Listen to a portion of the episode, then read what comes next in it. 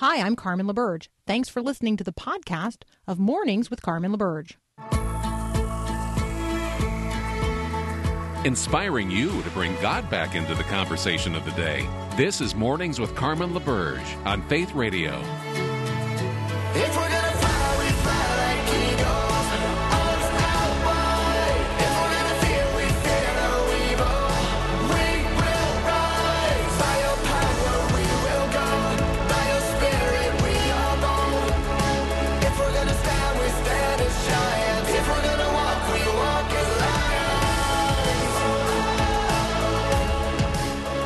Well, good morning. Prayers continuing to arise for the people of Beirut and for uh, all of those ministries that are on the ground in Lebanon. Um,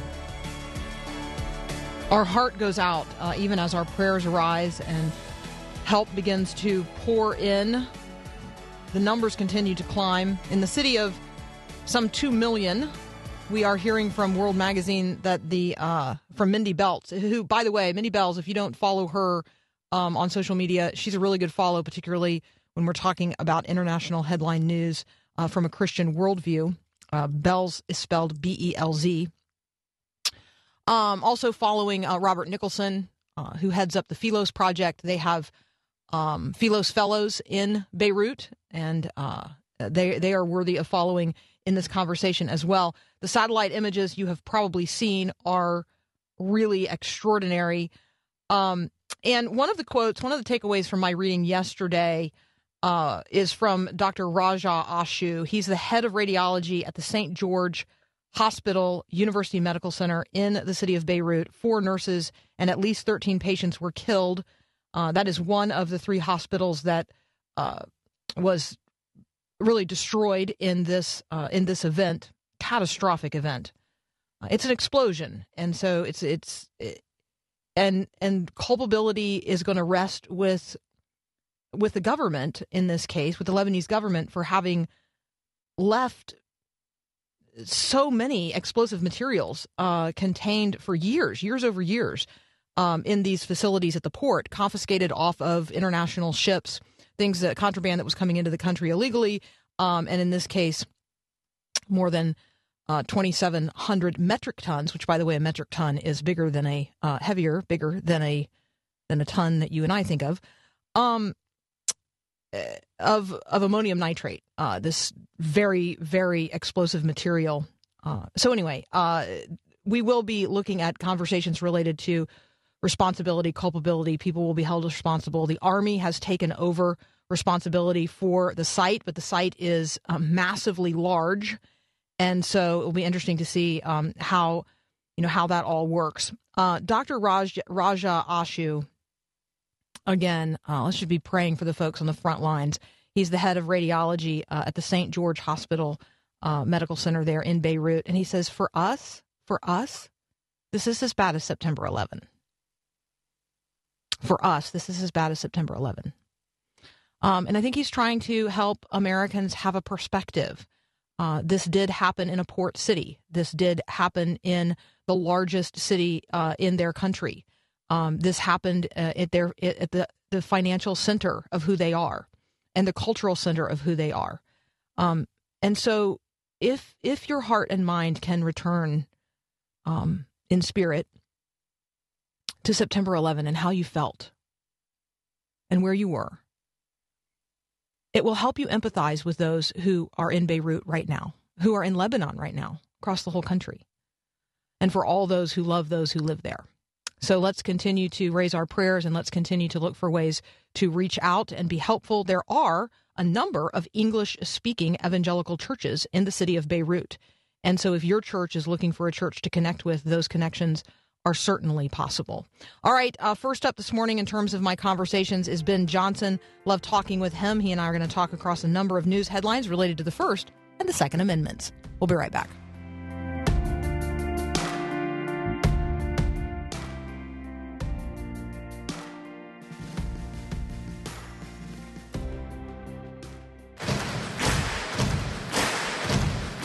This is my right,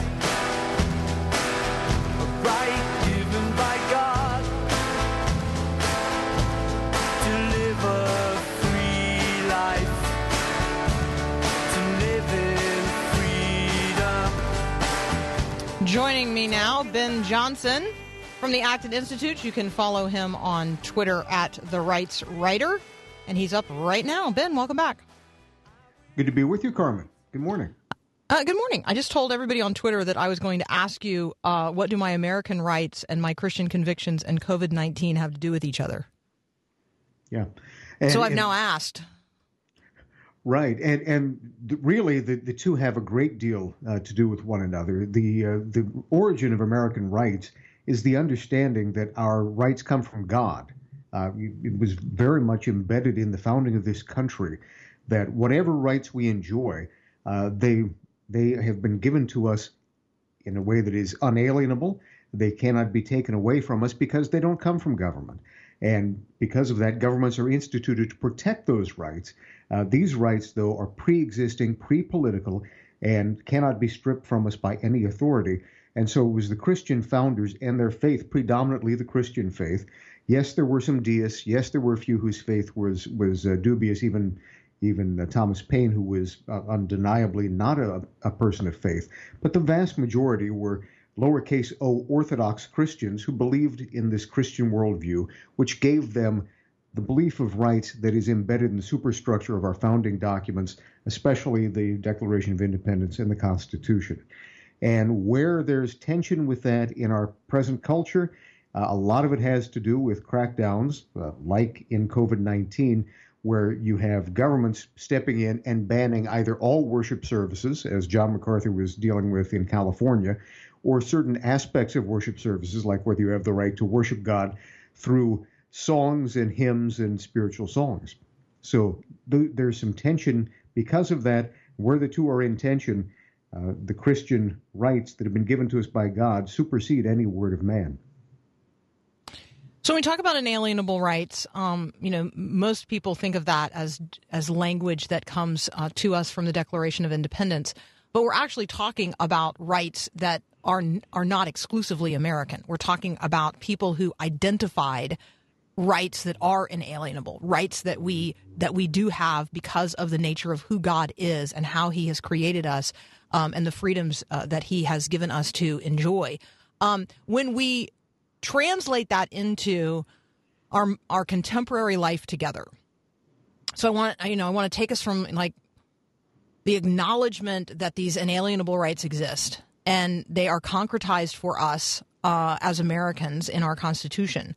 Um, we then have the expressions of them, which we might call the First Amendment, we might call the Second Amendment, um, and that's I think where the rub starts to happen in our conversations today. Uh, people will recognize the language that's there, but it's the way that um, we are living out those values that seems to be in very real conflict.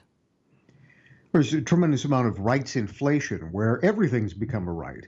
Uh, so the, the sort of the template that has emerged is anything that I want or desire uh, is a, an inalienable right that the government has to pay for. Anything I don't like should be banned, and that has that has crept in tandem with the fact that the Christian religion has been receding. You have this high level of of nones, uh, people who are not associated with any religious tradition.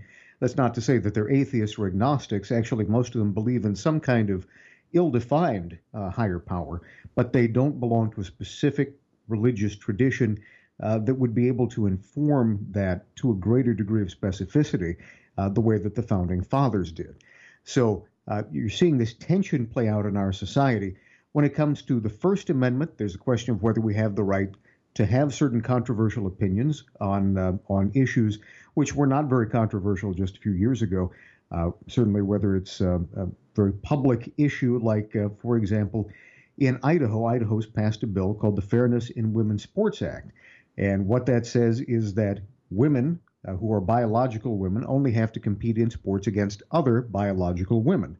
Now, 300 uh, female athletes have signed a letter uh, urging the NAACP uh, to respect the state of Idaho because the NAACP has said it's going to boycott or may boycott the state of Idaho over this law if it if it uh, comes about.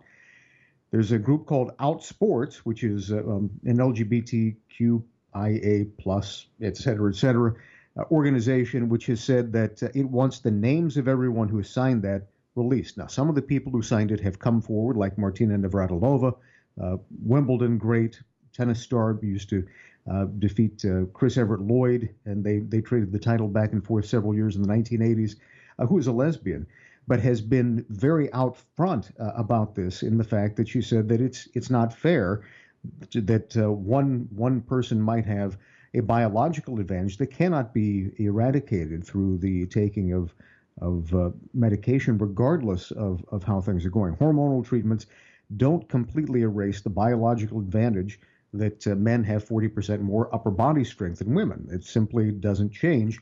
And when you look at um, states where boys are competing against girls, uh, for example, in Connecticut, uh, you had boys who couldn't place who were defeating girls. So they said this isn't fair.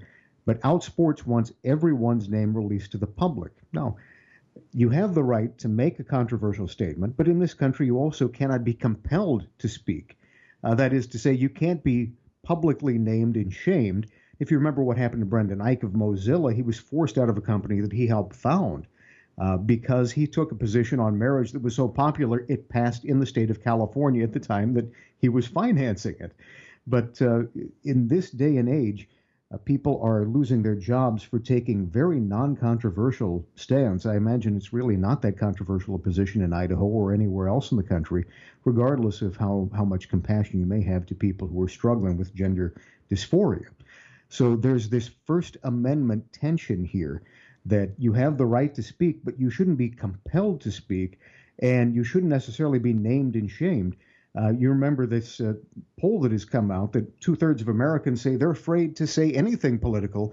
Uh, they're afraid. They have views that they're afraid to express in the public realm because they are afraid of being punished for them. And this is certainly one example of that.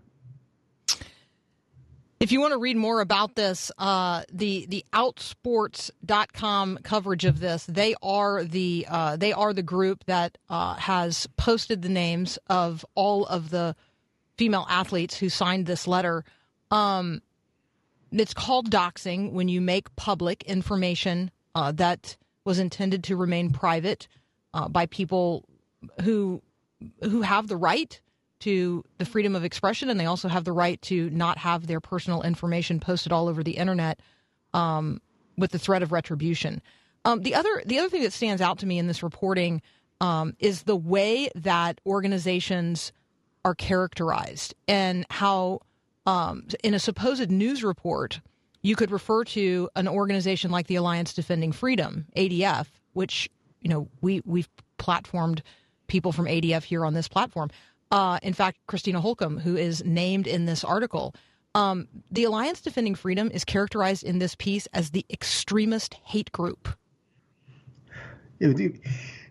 The I mean, uh, Southern I- Poverty I- Law Center uh, has has Mhm. uh, put out this organ, you know, organization of of uh, hate groups many years past, and the the first time that uh, my eyebrows were raised was when the ADF was listed alongside the late Dr. D. James Kennedy, who is probably the most gentle individual who has ever walked the face of the earth. Uh, I've never heard anything hateful from his lips, and I, I watch probably every sermon he's ever given over 30 years. Uh, but he was listed as as a leader of a hate group. And of course, we know that the Family Research Center was shot up by a, a terrorist who was using the SPLC list.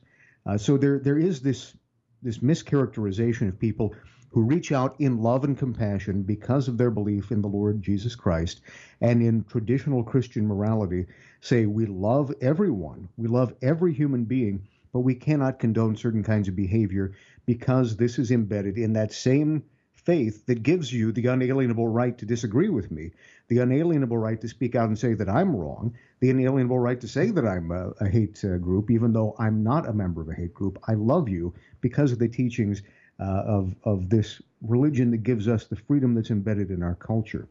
So that's a part of it. It's, it's an expression of what Alexis de Tocqueville called soft despotism, where in the United States he said we don't have formal structures where people are compelled to say things. But in our culture, we don't like dissidents. We don't like people who disagree or go against the grain. And when it's a Judeo-Christian point of view, uh, we we had a very difficult time with people who did not accept that, free thinkers and and uh, atheists. Now that uh, the culture is turning in the opposite direction, that same soft despotism is being used against the people who created the freedom uh, that was supposed to be at the heart of all this. We need to go back to the idea that we can love the sinner, hate the sin, and that's true regardless of what you define as sin, whether you believe that uh, LGBT is sin or whether you believe uh, speaking out in favor of traditional morality is sin. We should all love one another. All right, uh, Ben Johnson and I have to take a very brief break. When we come back, we're going to talk a little bit about uh, education and teachers' unions and COVID 19 here in the United States of America. We'll be right back.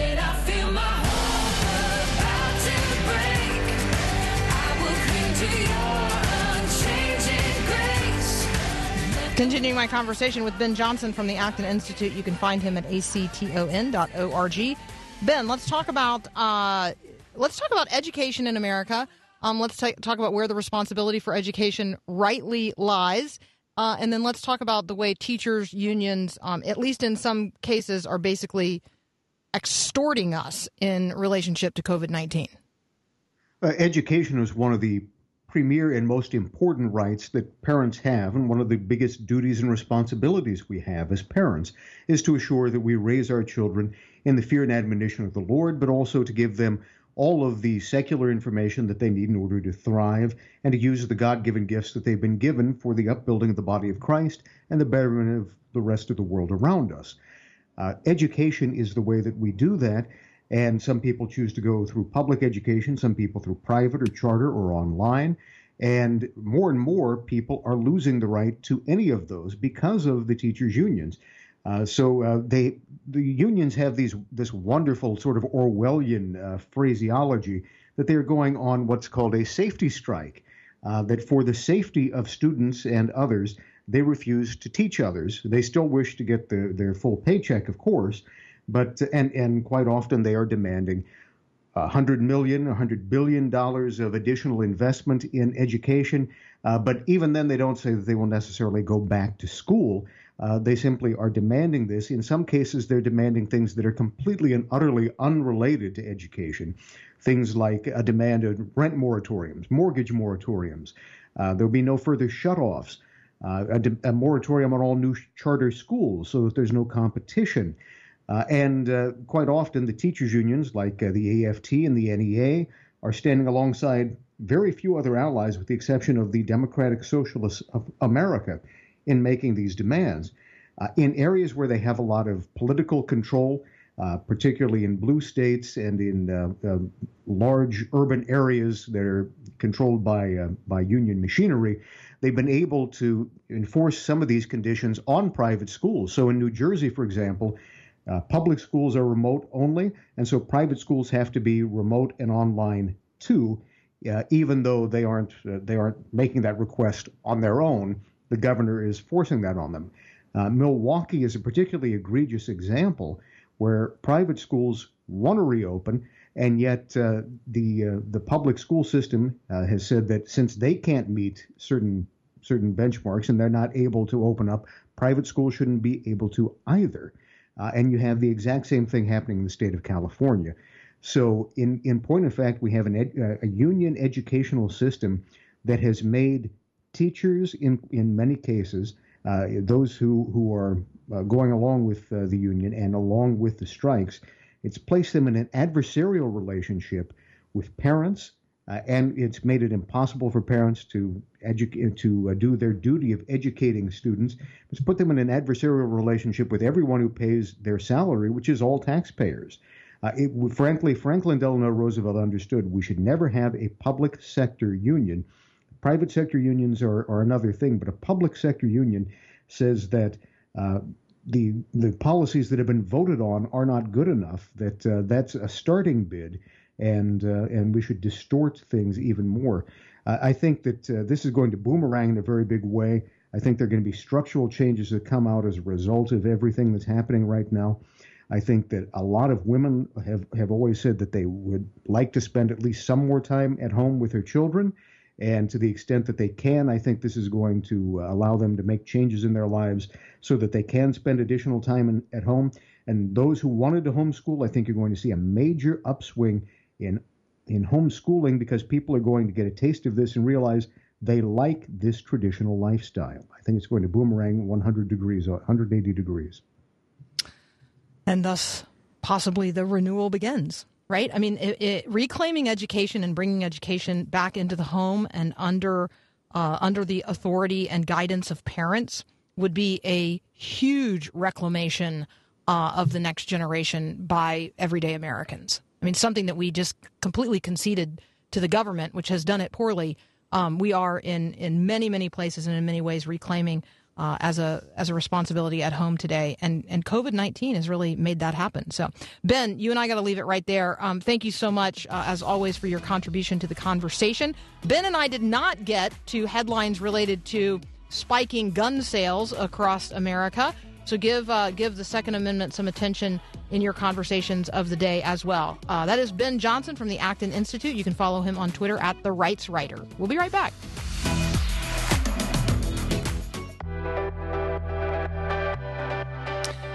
Are you like me, uh, dissatisfied in a in a way that reflects the dissatisfaction of God? Right. So, like, am I divinely dissatisfied with the disunity that uh, I witness and experience among Christians today? Are you dissatisfied with that? I mean, Scripture declares a unity of spirit and a bond of peace. Scripture declares that the way that we love one another as Christians is going to be the testimony that reflects to the rest of the world not only who we are, but who God is in Jesus Christ. Uh, grace and love and uh, and who. So, if you um, are dissatisfied at a divine level with the disunity uh, that you witness and experience in the life of the church today, let me tell you, this next conversation is for you. Irwyn Ince uh, is not only the first African American to be named as moderator of the Presbyterian Church in America, uh, he is also the pastor of a beautifully diverse congregation in uh, in DC, and he's also the author of The Beautiful Community. And he's my next guest. Irwyn Ince up next. I grew up in a three channel world. I'm not talking about television channels, I'm talking about communicating. Hi, I'm Mark Gregston with Parenting Today's Teens. Remember when there were three ways to communicate? Face to face conversations, a written letter, or a phone call? That's it. Now we have countless forms of engagement, and they're updating all the time. Most of us use the three channel approach, but teens do not.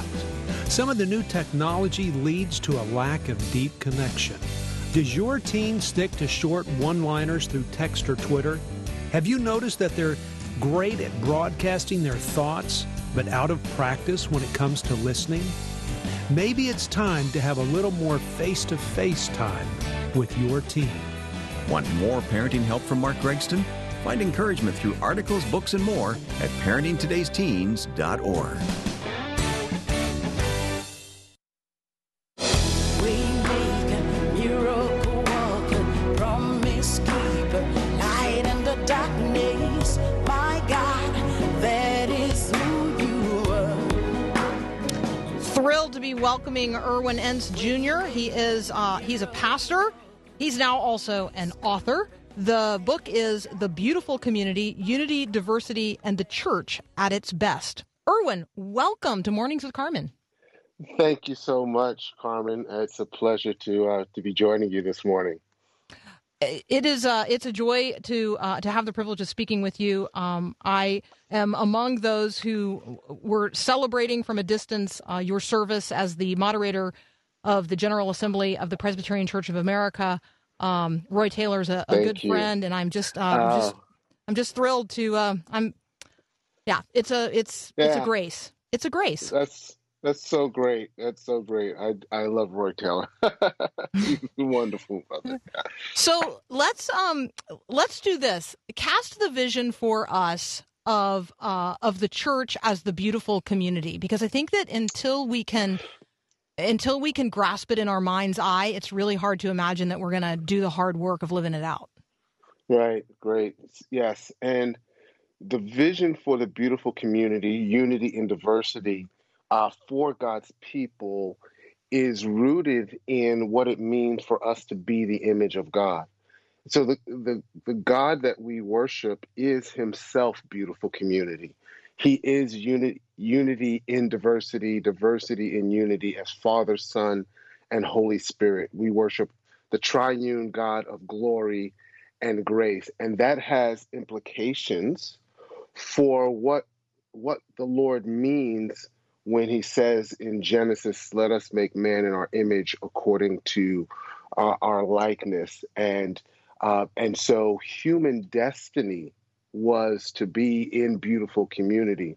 And so it shouldn't be it shouldn't be shocking to us when we find um, Revelation 5 and 7 and 21 talking about the nations, um, every tribe and tongue and people um, and nation uh, worshiping the Lamb and um, and the tree of life in, in Revelation 21 and 22 and the in the new the holy city whose leaves are for the healing of the nations. And so uh, this was where this is where god is taking humanity anyway.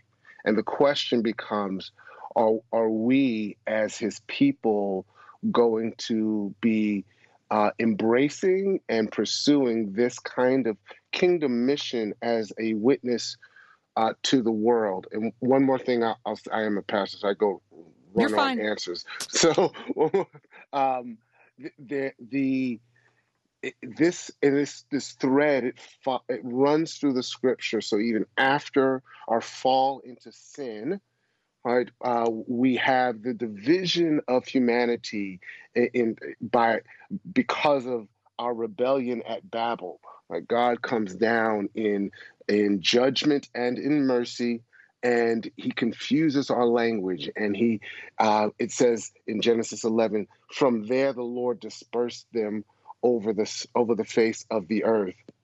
But then you get the promise to abram in genesis chapter 12 which is a promise of blessing and reunion when he says um, uh, uh, uh, that in you shall all the families of the earth be blessed. This is Genesis 12. All those families of the earth I just dispersed because of their sinful rebellion. I'm going to bring them back in you, Abram, in your descendant, in your seed, whom we know is Jesus Christ. And so when the Lord, in his high priestly prayer in John 17, when he begins praying for um, for his church. He, he prays for his di- disciples who followed him in his earthly ministry. And then in verse 20, he begins to pray. He says, For those who will believe in me through their word, right? Through that apostolic word, through for us, and over and over again, that they may be one, Father, as you and I are one. I and them, you and me. They may become perfectly one, so that the world may believe that you sent me and love them even as you have loved me. And what Jesus is is referencing there in his prayer to the Father is is not some new idea, but what he has on his mind is that great confession of faith, the, the Shema in Deuteronomy 6 4. Hear, O Israel, the Lord our God, the Lord is one. Right? He's praying that his people would have that same oneness that he shares with the Father. And so this is this is God's plan. It's not ours. And the question is, are we on board with his plan? So long answer, but there you go. No, that's uh, it's as you're talking.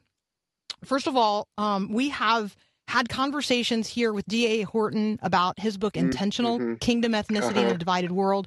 Um, we just talked with uh, Josh Laxton from uh, the Billy Graham Center at Wheaton um, on this thing that he wrote about the convergence of the Missio Dei and the Imago Dei. Um, And so I'm just saying that, like, God, God is lifting up this, uh, this truth, this message, this vision, Yeah. um, in a number of places and through a number of voices. And I got to tell you, when I see that happening, when I see God like stirring the hearts and minds of, uh, you know, of people from different uh, spheres of influence within the Christian church, and they are literally reading off the same Holy Spirit page. Um, you know, I, I just say to myself, okay, God is doing something here. Yes. We must we must pay attention. Um, I I share your divine dissatisfaction with uh, with the brokenness uh, that is in evidence. I witness it. I experience it um, among believers today, and so Yeah. um, it it is not reflective of who God is, and it's not reflective of godliness. Um, Right. So for you, this so much of this is an outgrowth of um, the fullness of the expression of what I would point to as covenant theology. Um, I am Mm-hmm. reading. I am reading you as a student of covenant theology. Am I reading you right?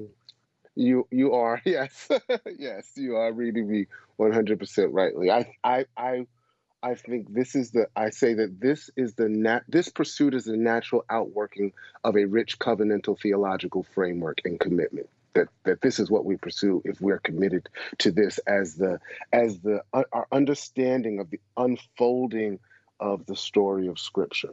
Yeah so for those um, who might be new to that language.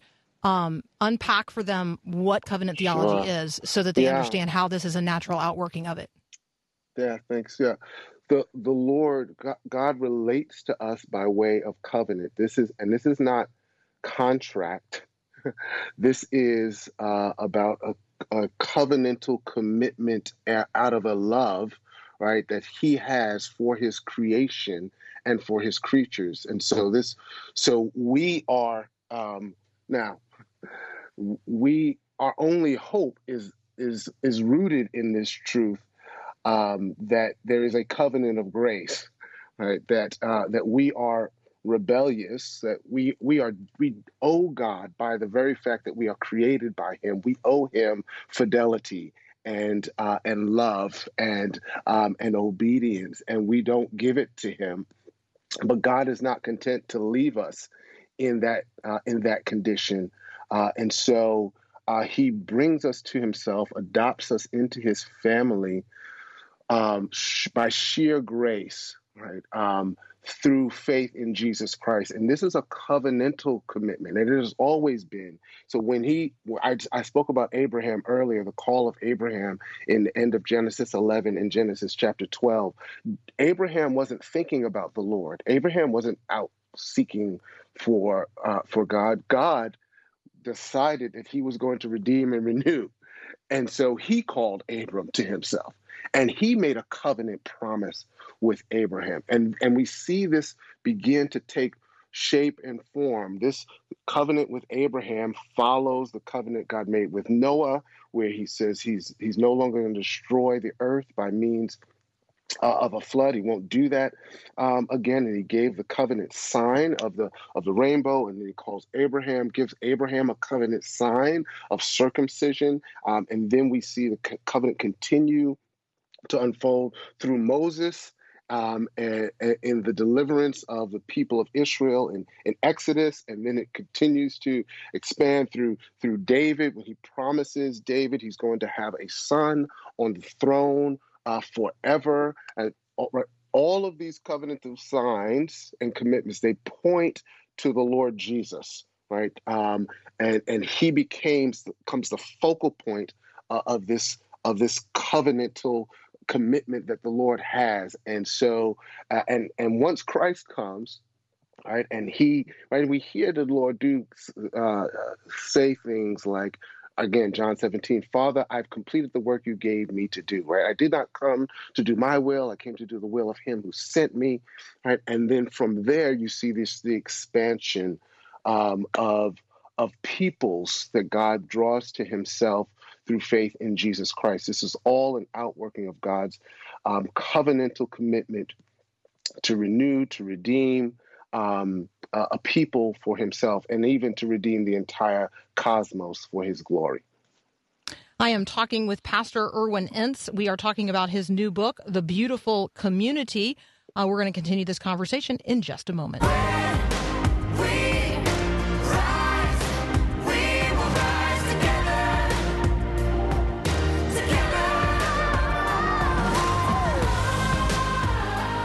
My producer Paul tells me we actually have books to give away. So if you've been Oh, listening to this, you've been furiously taking notes, and you have been uh, scavenging around the internet looking for Irwyn Ince. First of all, Irwyn and Ince both start with an I. Uh, Yes. And if you're looking for the beautiful community and you, you want a copy, go ahead and text the word book to 877 933 2484. Just text the word book, just the word book, not all the reasons we should send you one, uh, just the word book to 877 933 2484. Um, Uh, okay, so uh, first of all, let me just ask this: If the book had a soundtrack, what would the song? What would like the the lead off song be? Oh my What would the title? What would the title track be? Yes, that's a great question. Now, this is going to be my own preferences here. Um, two two things that take me. Um, so one, um, I I mention in the book my son um, Nabil, whose stage name is So Chill. Uh, he's a he's a musician and an artist, and he he wrote a uh, album. He uh, well, this is several years ago, his sophomore year in college. His I call it his first major project called "I Heard God Laughing," and he has this um, this poem called "The Beloved's Intro" in in his opening song, and he taught it's a it's a poem about um, beauty and simplicity as he's you know imagines himself gazing into the night night sky. So that song is always on my mind as I think about beautiful community. It speaks about our desire for beauty, the frustration of attaining it, um, and then I'm a I'm a I'm a jazz enthusiast. So um, certain uh, certain songs, particularly John Coltrane. So certain um, songs of his um, kind of put me in the frame of mind that so that that reflects a sense of joy at the at the creative genius of God in giving us things like music. And so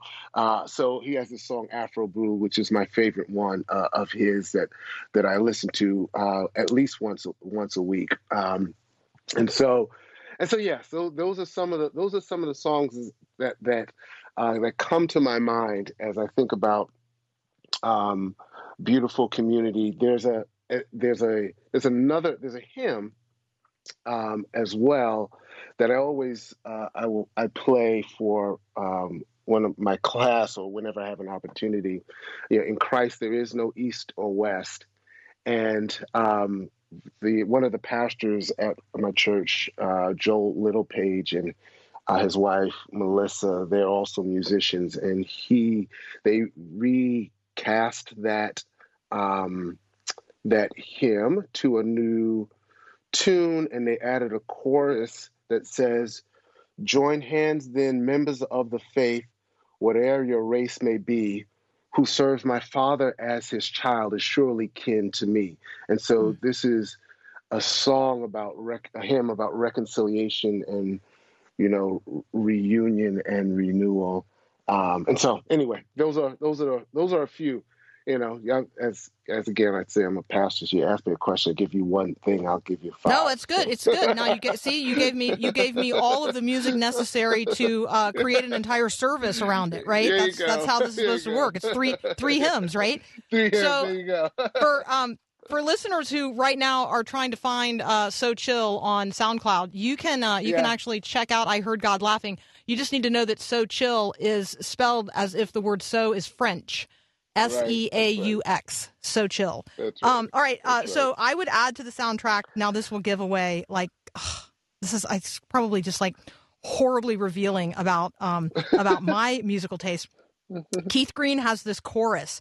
Lord, you're beautiful. Your face is all I see. Mm, Uh, when Mm. whenever whenever your eyes are on this child, your grace abounds to me. Yeah. And um Yes. and so for me, the the connection between this beauty, how beautiful God is as Father, Yes. Son, and Holy Spirit, how fully unified God is in His own diversity, like how this community exists among among the Trinity, and it's Yeah. the beauty of the Father's face, it's the beauty of the face of the Son, it's the beauty of the face of the Spirit. mhm. All of that together, when I'm focused on Him and I can catch a glimpse of that, man, that is grace. Yes. That is Yes, yes. grace. Yes. So that's what you're talking about us accessing Yes. not only individually, but then recognizing God has that same face turned toward every other Yes. person. Yes, that's Yeah. right. Yes, that that and that that adds that ref, that that reflects the glory of God to this world, right? That that that aspect, that type of unity and diversity, um, again, it's God's creative genius. He's the one who who made this diversity, right? He he did it, and he did it on purpose. Um, because we were created to reflect His glory to the creation. Right. Amen. All right, I just love it. I hope that there is opportunity in the future for you and I to visit again. Um, love to meet you in person one day. Uh, let's uh, Absolutely. Let's give uh, let's give a shout out to what you guys are doing um, at uh, in DC. Do we you want me to, you want me to send people to um, Grace DC Network or you want me to send them to Grace DC Institute for Cross Cultural Mission? Yes, to the, the institute would be the preference. Awesome. So gracedc.institute would be the place to go. There you go. If you want to uh, see how it's done and learn how to do it, gracedc.institute. The book is The Beautiful Community. Pastor Irwyn Ince Jr. is the author. Thank you so much for joining us today on Mornings with Carmen. Thank you, Carmen. Have a great day. It's great a pleasure. You too. We'll be right back.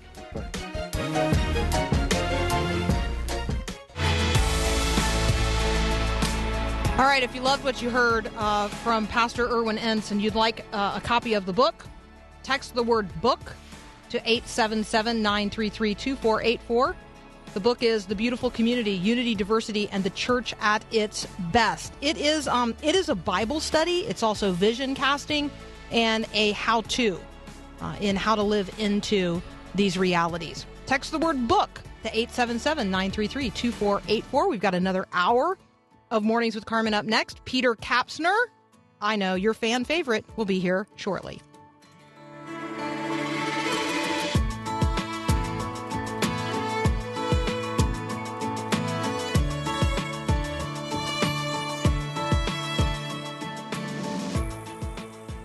Thanks for listening to this podcast of Mornings with Carmen LaBerge from Faith Radio. If you haven't, you can subscribe to automatically receive the podcast through iTunes or the Google Play Music app. That way, you never miss an episode. It's also available anytime at myfaithradio.com.